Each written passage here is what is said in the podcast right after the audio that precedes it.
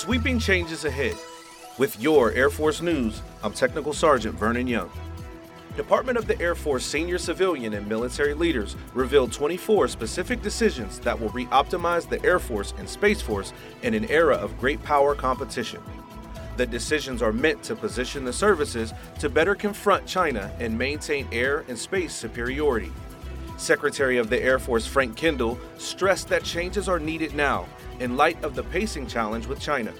He says it's a top priority for the department and senior leaders to successfully execute the changes.